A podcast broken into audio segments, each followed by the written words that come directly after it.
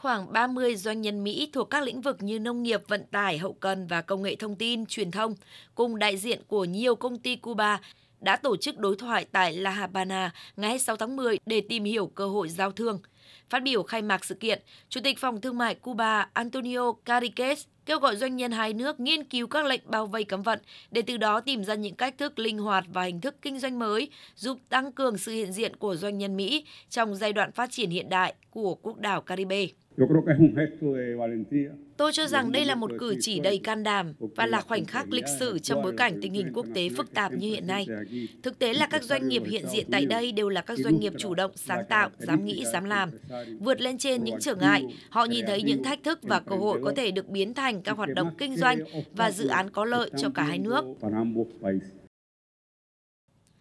Về phía Mỹ, đại diện của cơ quan tham vấn có tên tiêu điểm Cuba, ông Peter Philip nêu bật những tiến bộ đáng kể của Cuba trong việc khuyến khích các thành phần kinh tế phi nhà nước tham gia vào nền kinh tế bất chấp những khó khăn thường trực do các biện pháp bao vây cấm vận gây ra. Ông Peter Philip cho rằng diễn đàn là cơ hội để doanh nhân hai nước xem xét toàn bộ phạm vi hợp tác khả thi. Việc đối tác nước ngoài liên kết với doanh nghiệp tư nhân của Cuba vẫn còn là điều mới mẻ và sự kiện này là dịp để các doanh nhân Mỹ có thể thẳng thắn trao đổi với chính phủ và đối tác Cuba về những chính sách liên quan.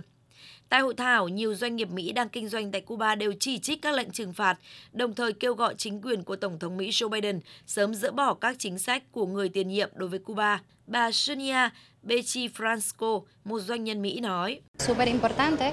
Những sự kiện như thế này đặc biệt quan trọng, nhất là với các doanh nghiệp như chúng tôi, những người đang nổi lên như một nhân tố mới trong nền kinh tế của Cuba.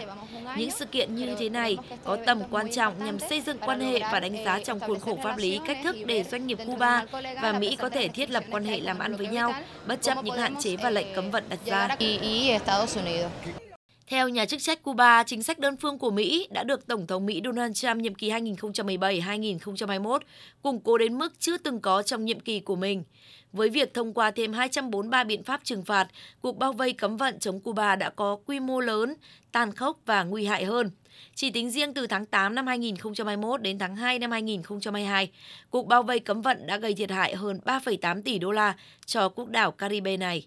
Tương tự như vậy, trong 14 tháng đầu tiên của nhiệm kỳ, đương kim Tổng thống Mỹ Joe Biden, các chính sách của Mỹ đã khiến Cuba tổn thất 6.364 tỷ đô la, tương đương hơn 454 triệu đô la mỗi tháng, hay 15 triệu đô la mỗi ngày. Hội thảo sẽ kéo dài trong 3 ngày đến ngày 28 tháng 10 với nhiều tham luận và một vòng đàm phán kinh doanh về các lĩnh vực nông nghiệp, công nghiệp, thương mại và công nghệ.